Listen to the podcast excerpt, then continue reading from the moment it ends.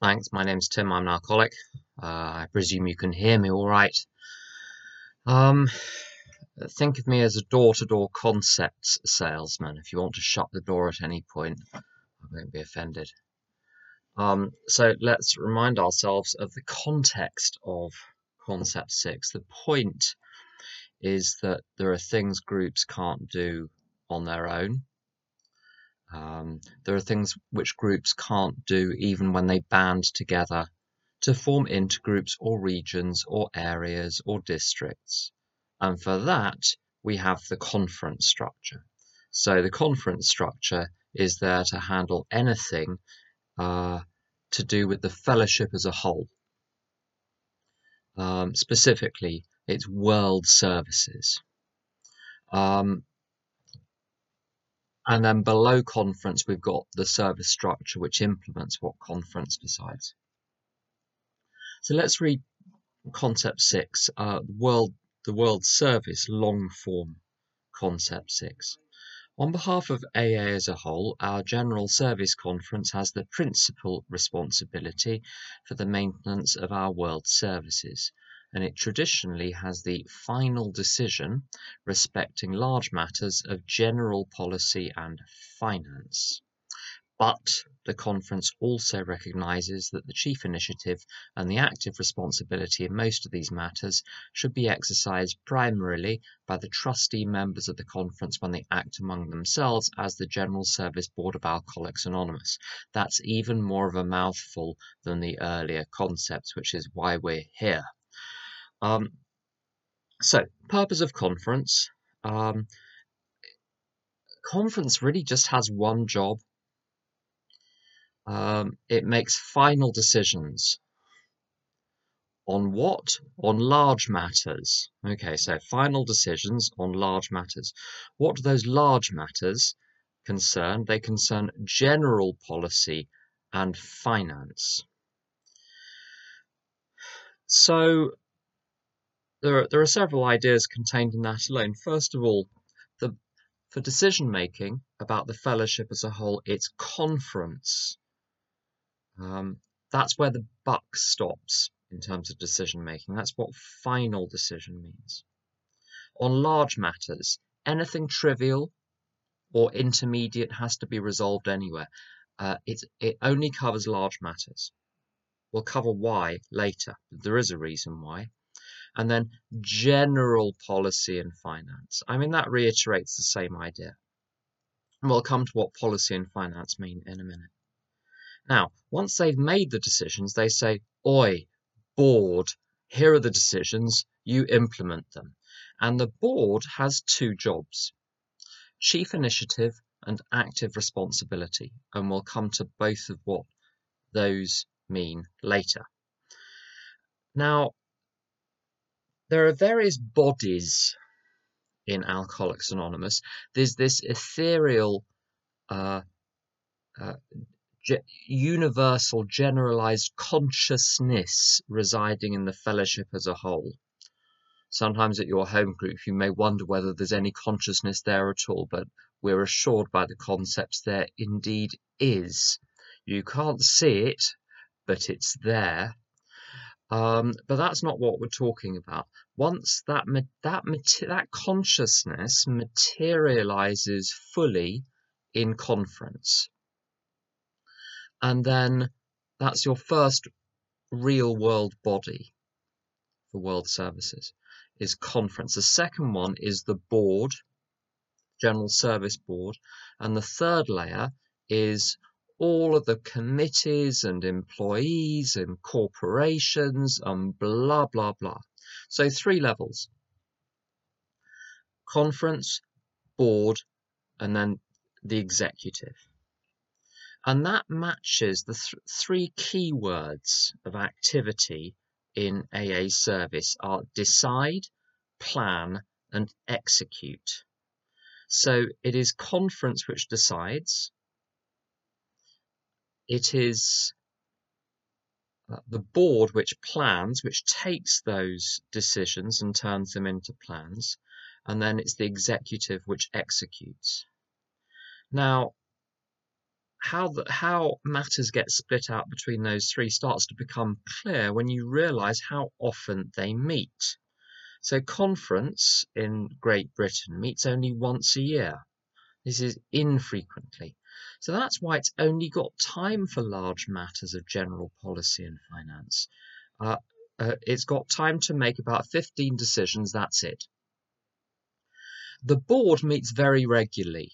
Um, you know, once every couple of months with all sorts of other meetings in between. People are dashing up to York the whole time to have little committee meetings or board meetings or this meeting or that meeting. So that's why it's got time. It's the, that's the right level. The board is the level for planning and administration of these large matters of general policy and finance. And then you've got the subcommittees and the corporations, and they're either continually active, so the subcommittees chiefly comprise um, AA volunteers who are doing this in their free time. So they work continually in the same way that you have when you have a sponsee, you are continually active with your sponsee. Hopefully, you're not continuously active the service corporations, the telephone offices, all of those things are continuously active. Continually versus continuously. Continually means the whole time, but with breaks in between. Continuously means without interruption. So the executive is basically on the job most of the time or on call. If they're not on the job, they're on call. So those are the three levels decide, plan, and execute. So let's go back to conference, which is at the decision making level. Uh, as I say, it only meets for three days. There's a little bit of committee work in between, but really very, very little. That's really to plan for those three days.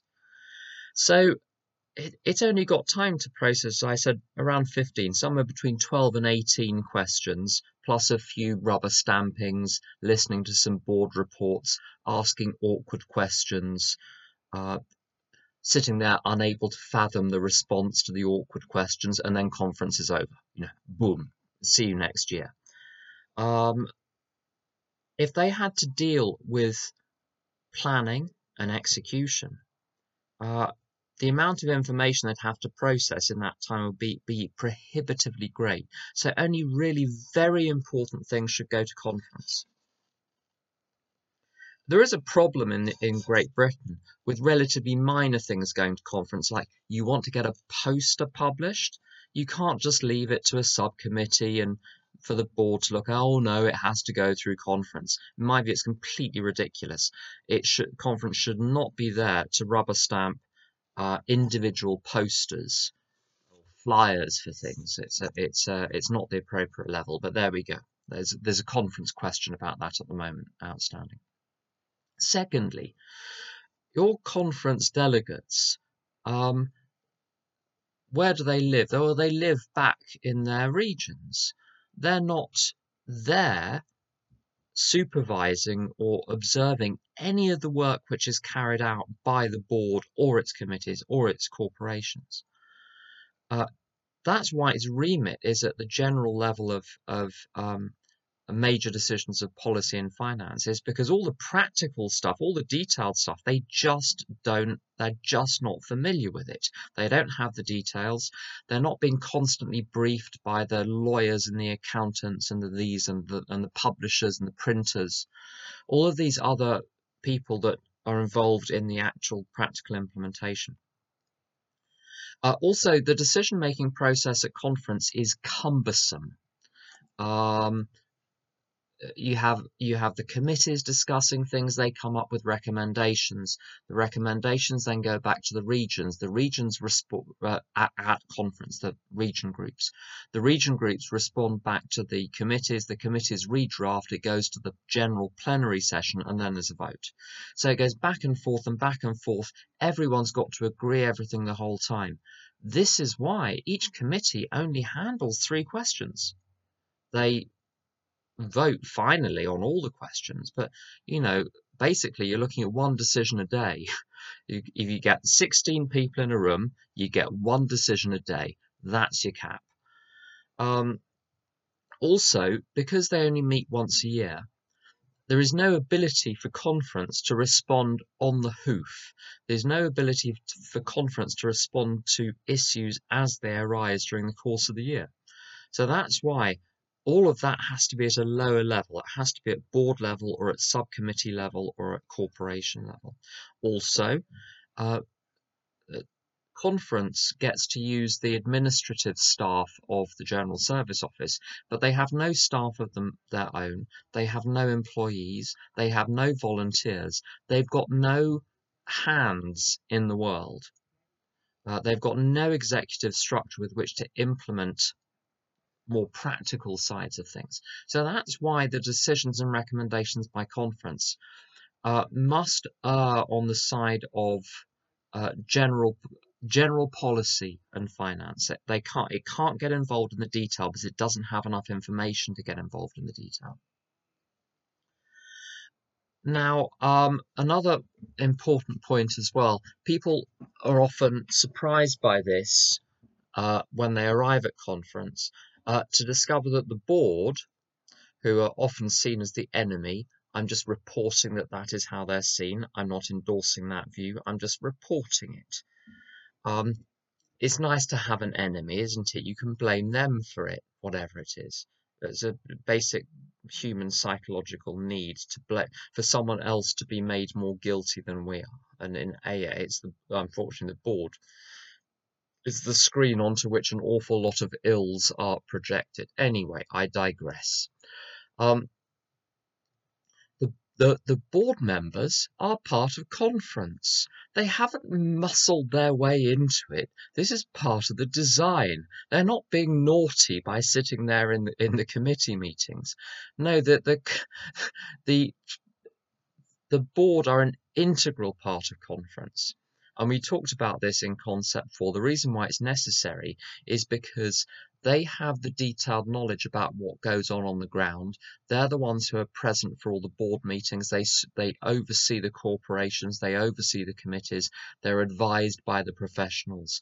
So they have a, a hugely valuable input. And also, if they're going to do a good job, you need to include them in the decision making process. So go back and look at concept four for why they're there.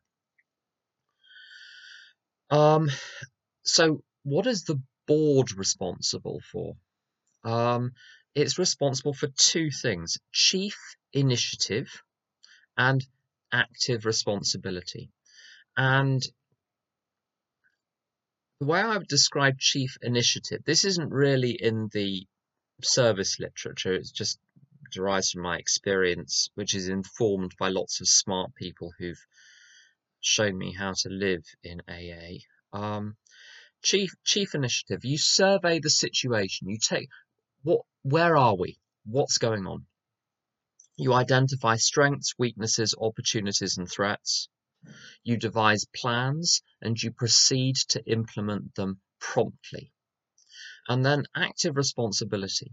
So uh, and this is a good little format for service generally if you've got a service assignment if there is action take it when? Now.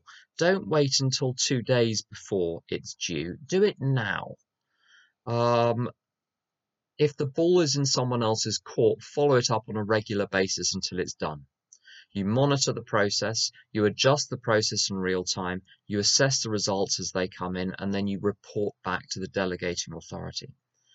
And so at the, at the decision making level, the conference has final responsibility, but in terms of the implementation of those decisions, the buck stops with the board.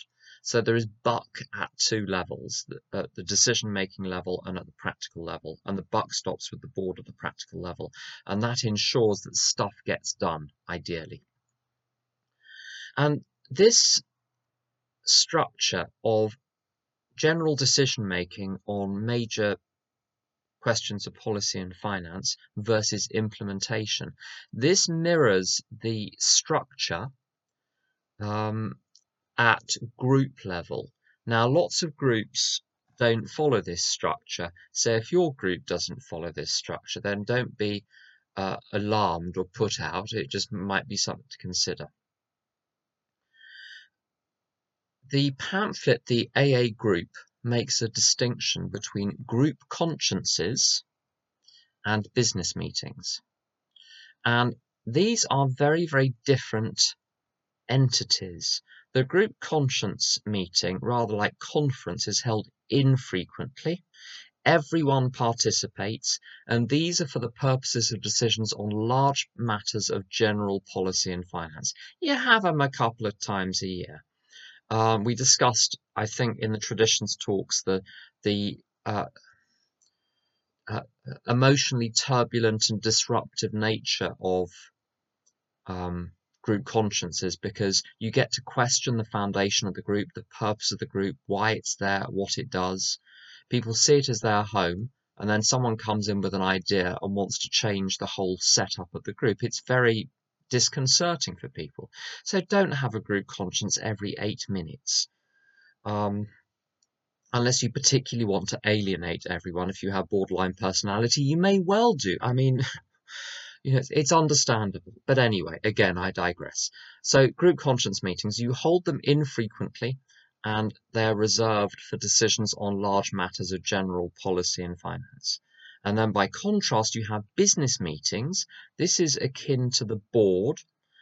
Uh, business meetings are held frequently. Only executive officers participate, and these are for the purposes of planning and administration. Um, groups get bogged down if everyone is involved in the business meetings. The business meetings should really just be for the core officers uh, plus anyone else who's involved in a decision on that particular day. Um, okay, I'm going to talk about this. Um, one notion which I think is a very healthy one is for everyone in a group to be given the opportunity to do some kind of practical service thing is, if the group is large, you can have 50 people doing service. You know, there are four people greeting or six people greeting. You know, there's a rota of five or six people doing washing up, blah, blah, blah. And the danger is that the business meetings become uh, impossibly uh, arduous because all it takes is for one or two people out of the 50 to want to have their halfpenny's worth on every imaginable topic and you're there for 45 minutes not 12 and someone throws a you know a spanner in the works and you you know you can't you can't carry on until Bobby has calmed down. So everyone spends 10 minutes trying to reassure Bobby that everything is all right whatever it is. So even if everyone's got a service assignment uh, it's a good idea. You have to have at the business meeting the secretary, the chair, the GSR, the treasurer. That's you know the gang of four, uh, which is basically in charge of running the group. Um, and what you might have is a venue chair that is in charge of uh, you know the setting up, the setting down, the uh, um, you might have a refreshments chair in charge of, of, of the refreshments and the washing up. So if there are 30 or 40 people doing odd jobs, you have maybe one person that's in charge of 10, another person that's in charge of 10, so that the business meeting remains six or seven or eight people, you know, not 40. Um, that's something that's a mistake we made in my home group for a long time. We couldn't work out what was going wrong, but that was what was going wrong. So that's a model to handle this. Is uh, you you get everyone involved.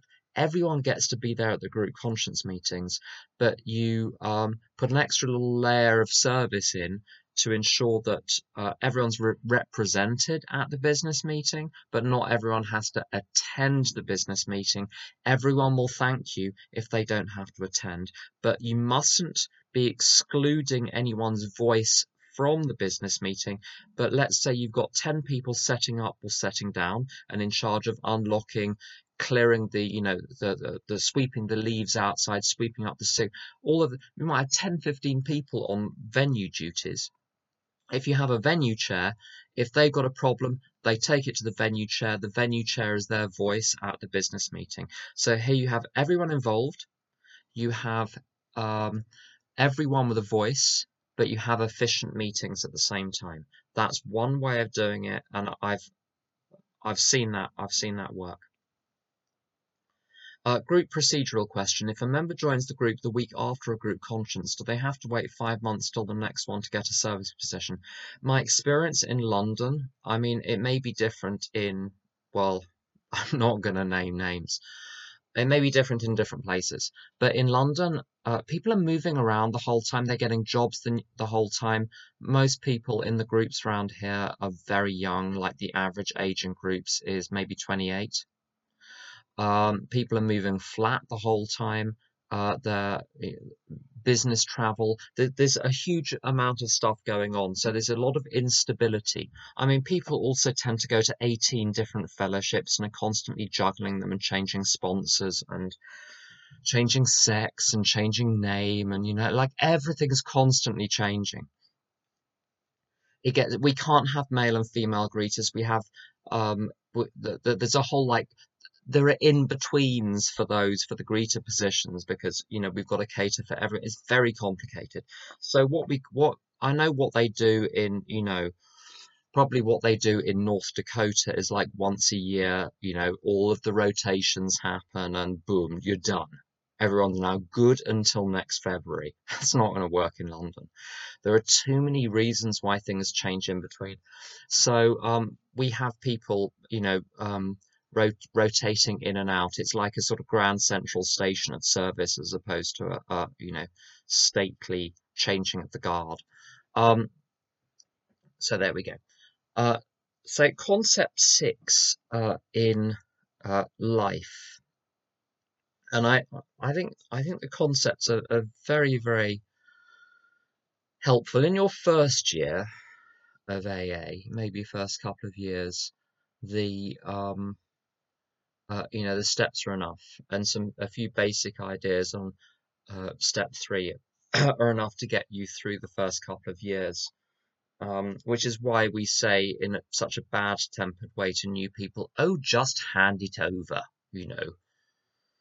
Um, oh just let go. But uh, there's anything more complicated than that then the circuits are going to blow. So you keep it very simple with new people. But after a while you start thinking about things. I do have responsibility here. I'm not just a little corn husk blowing round AA. I've got actual responsibilities. I've got responsibilities in life. Um, uh, and so a bit more of a, a spiritual understanding, for, in my case, has become necessary. I'd say uh, with the psychological or spiritual problems that I have, those are really the same thing in my case. Uh, when my psyche is out of whack, it's because I'm spiritually out of whack. There's some funny wiring as well, which makes things worse, but it's not the source of the problem, it aggravates the problem. Um, so I'm always going to be slightly jumpy, I suspect. I'm always going, you know, those Al-Anon scanners, you scan the horizon for danger. You hear a twig crack, you know you're going to get chomped on by something. Um, I'm probably always going to be like that. But basically, when I've got a, an emotional problem, it's because I've got a psychological problem. If I've got a psychological problem, I've got a spiritual problem. Good, there we go. Um, so concept six. Um, Um, uh, there are there are different levels uh, in my life. Uh, on one level, um, Anthony de Mello talks about this about being dissolved into the universal consciousness. Um, and now, if that sounds a bit abstract, if you've ever been at a meeting and someone says something amusing and you find it amusing and everyone's laughing away and you feel completely part of the group.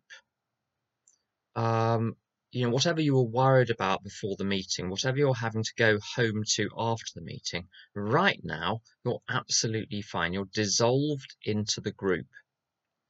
Happens at fellowship sometimes as well. Uh, you know you see newcomers who haven't got any any right to be happy given what their lives look like, yet they are perfectly happy in the meeting or at fellowship afterwards. you don't want to see them on the bus on the way home, but whilst they're at fellowship or at the meeting, they're fine. So that this is the spiritual level where you're dissolved into that universal consciousness, where there's no me anymore, it's gone. Um, and that's where the power resides. That's the sort of vortex which draws down uh, power from higher and wisdom from higher realms. Um, but that sort of general camaraderie, it, it talks about it as well on page 17. It talks about it on page 152 of the big book. Uh, this this general spirit of all being together. Now it's all very well, but it's got to uh, it's got to crystallize into decision making in my life somehow. So below the level of spirit, there's the level of mind, and at the level of the fellowship, mind is represented by conference. At personal level, mind is represented by well, my literal, actual mind. So that's where this universal consciousness finds its way into my life is through my own mind. So where does where do decisions get made? They get made in my mind and the question is am I accessing my little tin pot uh, ego or am I accessing the higher consciousness? You know, am I consulting the runes or am I in touch with the power of the entire universe? Um, I probably mentioned this before. If you have like a week to spare, then it won't hurt to read The Oversoul, Oversoul by uh, Ralph Waldo Emerson. Um, it's wonderful and impossible at the same time, but it, that's a it's a huge long essay about um, the universal consciousness and tapping into it. It's brilliant, and uh, I can read it now. I couldn't read it three years ago. Uh, but some people love it. It's partly to do with the way my mind works. I, I, I've never been able to read Faulkner, but you you find 13 year olds who read Faulkner and love Faulkner. So so it is p- partly the way maybe your mind is wired to read Emerson, maybe it's not. You read reviews of Emerson on Amazon, everyone is either five star or one star. Uh, so, but he talks about that universal consciousness and accessing it through your own mind. And it's very much, I think, what it talks about on um, page I think it's page 55, about deep down within each person is the fundamental idea of God. So it's like a sort of socket within yourself which you can plug into, which accesses something outside, like you know the electricity grid or the internet. That the access point is within doesn't mean that the whole internet is within you, and it doesn't mean that the whole electricity grid is within you, and it doesn't mean the whole of God is within you, but the access point is within. Um, so that mental level, um, I, I think there are there are two there are, there are different parts of mind.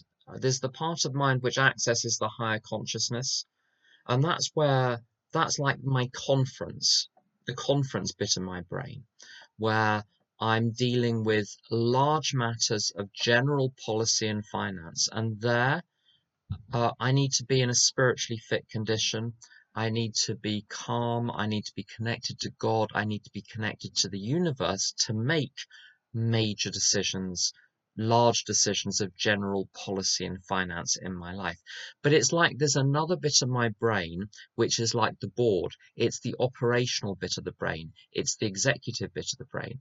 Um, anyone who knows me knows that if you'll pardon my French, I can get shit done. If you want some shit done, I can get it done.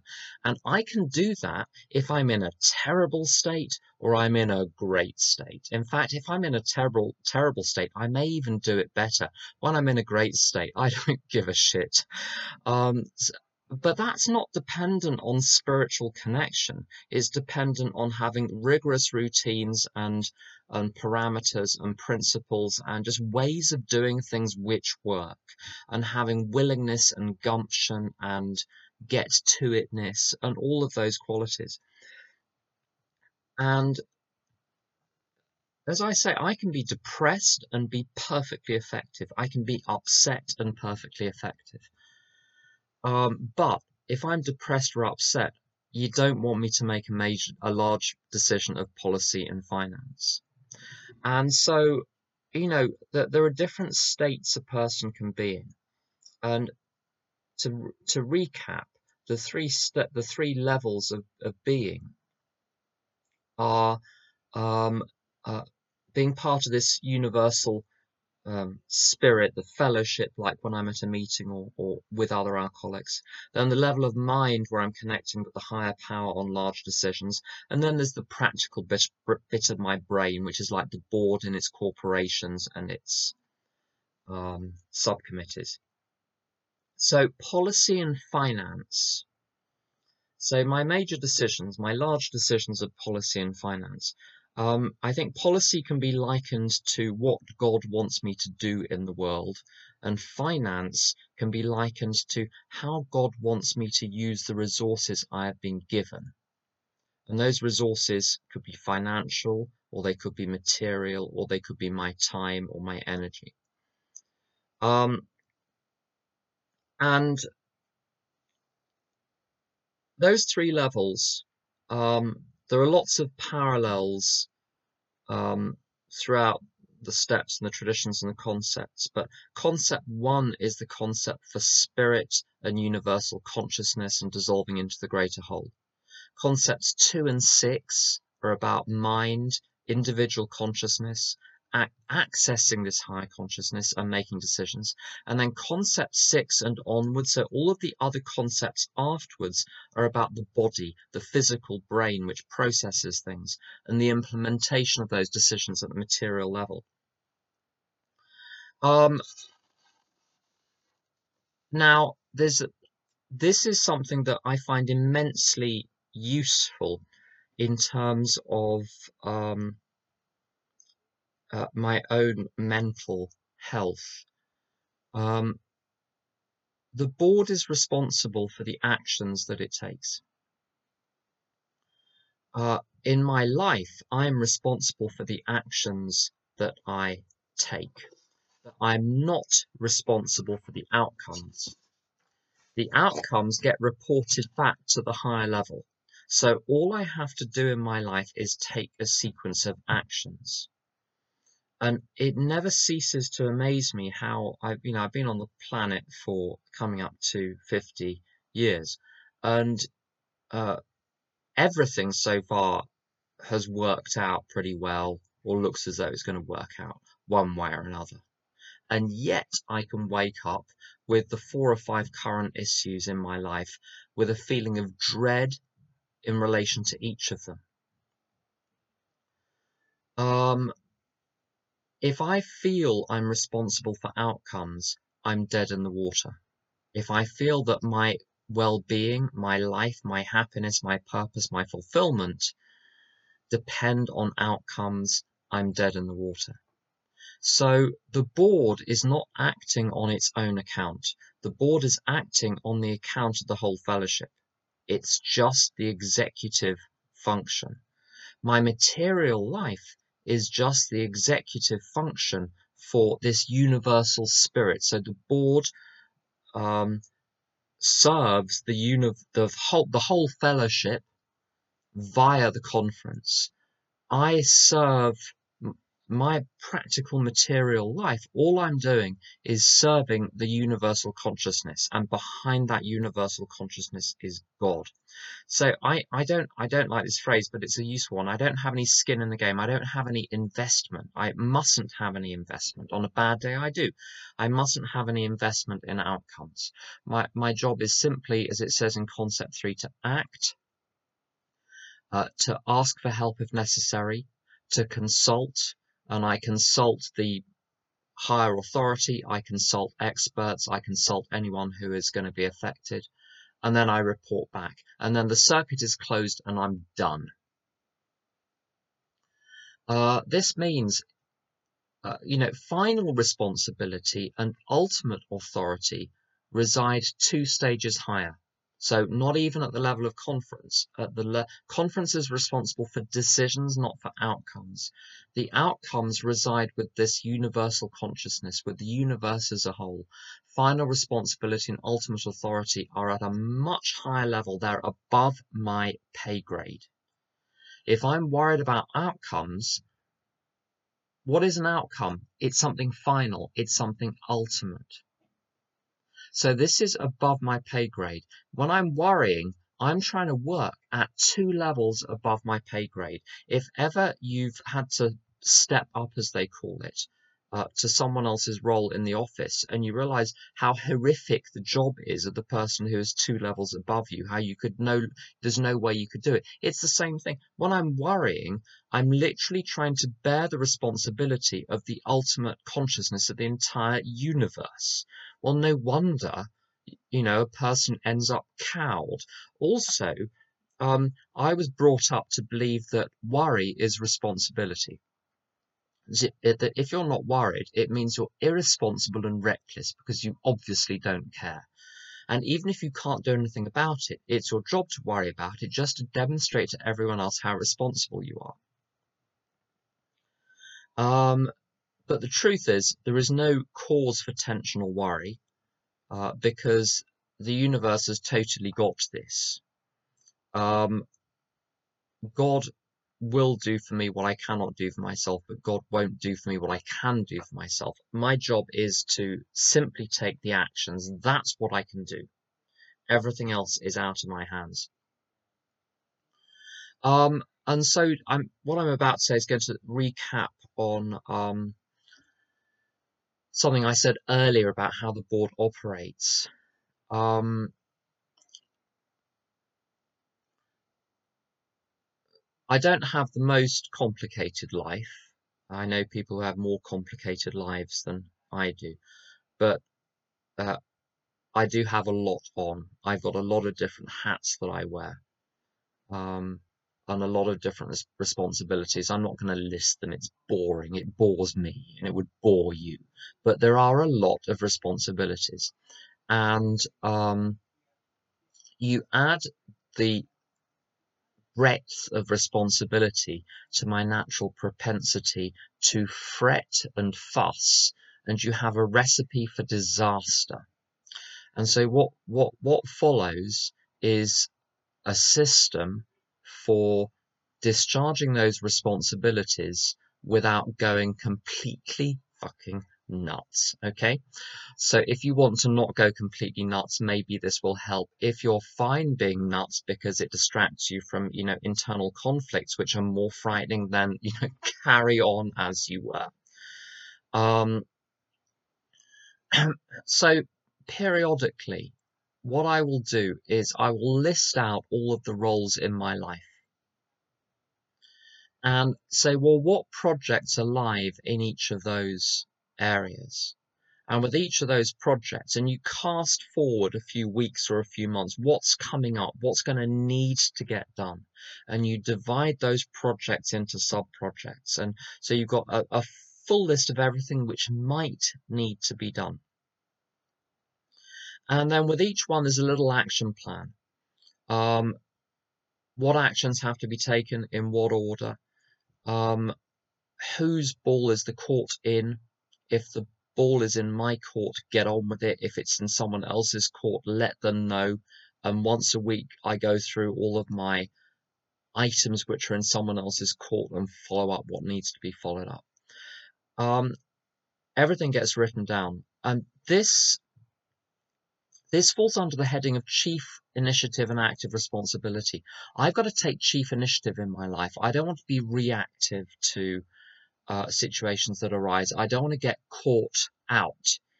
Um, this links in also to um, leadership in concept nine, which is all about um, engaging vision. So you take the character defect of worry and fretting and you turn it into vision and it starts to become useful. But it, in my experience, it has to be deployed very gingerly and only at times deliberately set aside to cast the mind forward and to run through all the permutations of what could happen. But to cut a long story short, what this means is I've got a, a I mean, I keep it electronically, other people keep it in writing. But there is no area in my life which is not regularly surveyed. This is the chief initiative side of things, which is not regularly surveyed for strengths, opportunities, weaknesses, and threats.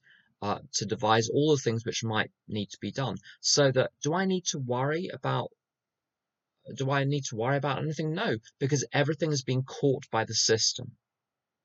And that gets converted on a regular basis into things to do. The whole catalogue of things to do.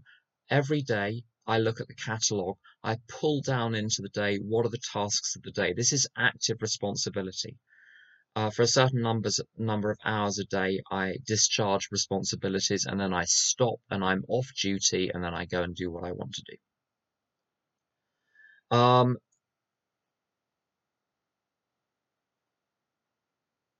what I've observed a lot with sponsees and it, I was like this as well,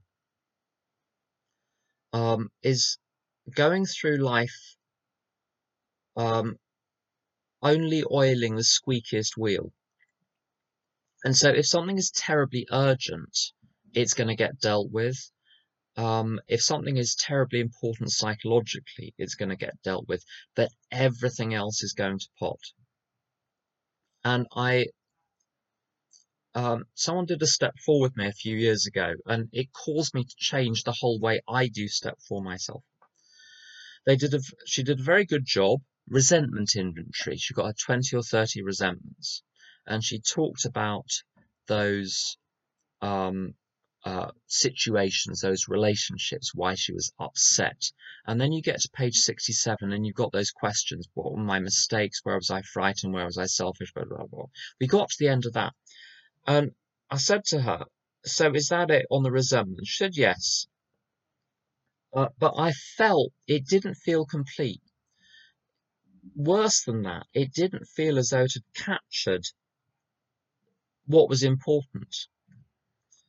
And I said, Well, just take those eight questions um, uh, mistakes, fear, self seeking, selfish, dishonest, um, where was I to blame? What were my faults? What were my wrongs? How about you apply them to the areas of money, employment, study, physical health, diet, exercise, planning for the future? Each of those areas was a complete catastrophe, but would have got missed if the resentment inventory had been um, limited, if those questions on page 67 had been limited to the resentment inventory. So I always ask those page 67 questions across the breadth of my life. Um, when I was about, I think 17, 18 years sober, someone suggested make a list of all of the things in your life, ask your higher power to show you all of those things in your life which have been left undone. Those things which scratch at the back of your mind. Like whenever anyone mentions pensions and you switch to another channel because you don't want to think about that. When anyone mention, mentions uh, uh, uh, dental work, again, you change the subject because you haven't been to a dentist in six years because you, you can't be bothered to find a dentist which fits in with your payment plan. Um, what I discovered was that I had about 80 things in my life which were undone, which some were very small, just individual item, physical items which needed to be returned, odd little things which needed to be sorted out, many of which would only take half an hour, but some were major things. Um, it took a few months, but I gradually worked my way through the list, and my whole anxiety level dropped hugely because these undone things were, were constantly active at the back of my mind. Which is why I don't like being surprised by stuff. You're going to get surprised by stuff enough as it is anyway, without having your own secrets come out and surprise you. So this is what this is how I implement concept six in my life. Chief act chief initiative and active responsibility. Rather than waiting for trouble to come and find me, I make sure I'm very, very well prepared. That anything which I can foresee is dealt with. Anything which does need to be sorted out, I, I, I take the initiative and then project manage the fuck out of it until it's done. And I've discovered if I'm maxing out on discharging my responsibilities, I can let go really easily. And if I'm not, I can't because of that wonderful principle God will do for me what I can't do for myself, but God won't do for me what I can do for myself. So um, that's pretty much all I've got on concept six. Um, Gabrielle, are there any other questions in the ether?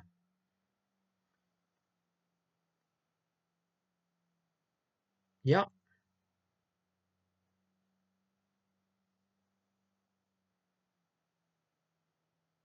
Oh, what? So what the list is? Let me see if I can find it. Just a second.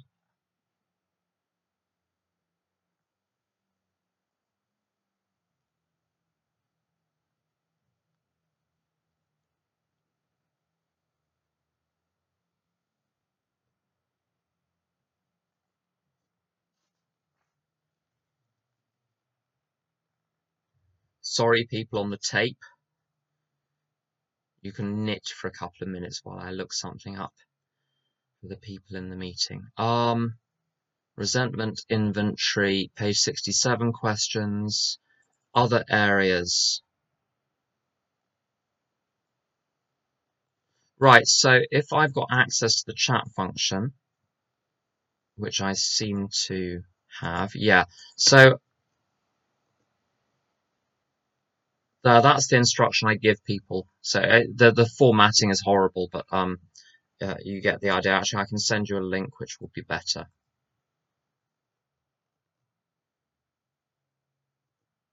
So that that's a that's a good starting point, but it depends what your life is structured like. But money, retirement planning, looking after the home, education, work, diet, exercise, sleep, hobbies, service, and religion as being major questions which I left I, in terms of how well I was discharging my obligation to exercise uh, uh, chief initiative and active responsibility. In my first 10 years of AA, I'm just going to look, you know, look down the list. I was mostly concerned with working hard and earning money. But my money position was horrible. I was working incredibly hard, but spending more than I earned. So money was a disaster. Retirement planning, disaster. Looking after the home, I let someone else do it. Education, I did well. Work, I did well. Diet, I ate anything. Exercise, I didn't exercise in my 20s. Sleep all over the place. I every night I had one hour sleep less than I actually needed. Hobbies, uh, nothing stable. Service, um, was pretty good on service for the first few, first five or six years. Uh, religion, bit haphazard, but that was okay. So, like with three out three out of those ten, I did okay in my first ten years. The others a complete catastrophe, and I was in huge amounts of anxiety the whole time and didn't know why. I mean, you go to a psychiatrist, they'll they'll they'll find reasons why. They'll ask you about your mother. I've never had an um, I've never had a psychiatrist or a psychologist ask me, so have you got your retirement plan sorted out? Have you been to the dentist? Have you got any funny skin marks that you need to go to the doctors about? You deal with just those three things and whew, the anxiety levels come down. So um, the the real reason why I was in such a state um, maybe was not the actual not the apparent reason for a long time. Um, Gabrielle, any other questions you've got? Yeah. Oh, okay, I found it. What about perilous seats of power, as when board members or trustees do not rotate um, regularly? Right. Um, well, you've got you've rotation has got two uh, two senses. Um, there's rotation within the service offices where people get to do each other's jobs periodically. It's just like on the crew of a ship that they do cross training uh, to make sure that you know basically if someone blows up, um, someone can step in and you know look after the radar station or, or whatever else it is. And it's a bit like that at the General Service Office that uh, people are trained to do each other's jobs in case something goes wrong. So there's that form of rotation. Um, and on the board, there is a certain degree of rotation within the board so that people will look after a particular discipline but shadow another discipline as well in case the you know for when that board member leaves. But then I think people can only be on the board for five years. In Great Britain, you get three years as an ordinary trustee, and then you can go on as as something else, and then you can go on to be the chair. So there's there's five years, maybe six max. I don't think it's any more than that. So the structure prevents the development of vested interests. When there have been difficulties in the past, basically you just wait and eventually the trustee goes and then you know everyone breathes again um, but it doesn't happen very often. In my experience, they do re- they do an amazing job, and um, you want to look at what they do, not what people say about what they do. Look at what they actually do. Um, the best example of non of the problem associated with non-rotation was I, I'll, okay, I'll change the the day of the group and the time and everything, but so uh, let's say it was a Monday lunchtime group and Alfred, Alfred did the tea. Um, and Alfred was a, a, a lovely, lovely older gentleman, very refined, very particular.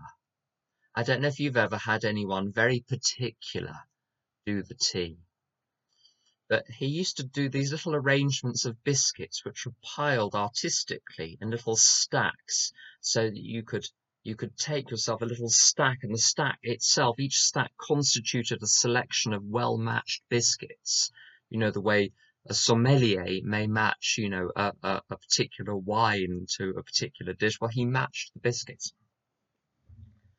And he did it for a year and it was his pride and joy. It was uh, people would love to come to the meeting just to see Alfred's spread, as it were. and um, so after a year came to an end, um, no one else came forward for various reasons. So he said, "Well, should I?" He said in a very relaxed, casual way but you could tell there was a steely determination behind it. Well, I could just carry on and do this for another year. Ten years later, Alfred is still doing the tea. The spreads have become ever more exquisite, and woe betide anyone if they don't respond to the spread with the due degree of deference. So if someone showed any any dissatisfaction with the biscuits, then there was hell to pay. Now, the group tried to uh, tried to uh, enact the principle of rotation. So he duly rotated out, and they announced the vacancy. Then there was an election, and you know Bobby would come and do the tea. Uh, but Alfred would hover over Bobby and give minute and uh, helpful instructions on how to do the tea. And within two weeks, Bobby not only was no longer the tea person, but was never seen again at the meeting. And this happened again and again until no one wanted to take on the tea. And so Alfred, with a great sigh, would take on the tea commitment yet again. Uh, the last time I went back to this group was six or seven years ago, and Alfred who's now 109, is still doing the tea. Now, dysfunctional. Dysfunction, if it was DIS, it would mean it doesn't work. Dysfunctional DYS means it works but it hurts. It works but there are problems associated with it working and there were and um, the danger if someone's been in service for too long is not only with regard to the role, um, there's an imbalance of power that's created, and this is the, this perilous seat of power. People will automatically automatically defer, rightly or wrongly, to the person that's been there the longest, whether or not I mean they they will often have they're often a useful repository of historical information about the group. Um, but that's where it becomes perilous because when you I think we've talked about this before that when you have an argument, if they were there five years ago or ten years ago and they say, well, this has been dealt with before. There's no one that can contradict them because there was no one else that was there 10 years ago. So they're automatically deferred to um, on all matters. So, um, and also having been, uh, I was a member of London Region North probably for about three or four years too too long, and the relief when I finally left, not just on my part, I think other people were relieved as well. Um, yeah, so I'm all in favor of rotation and structuring the relation, structuring the board and its service corporations and its committees such that rotation is ensured so that no vested interests are created. Or if there is a vested interest, so the General Secretary often, it's not really a job for life, but it's a job until retirement not only beckons, but, you know, stamps its little foot. Um, that even if someone is vested in that position, um, there is genuine oversight by the board, and the board doesn't kowtow to the general secretary just because the general secretary has been there for longer than anyone on the board has.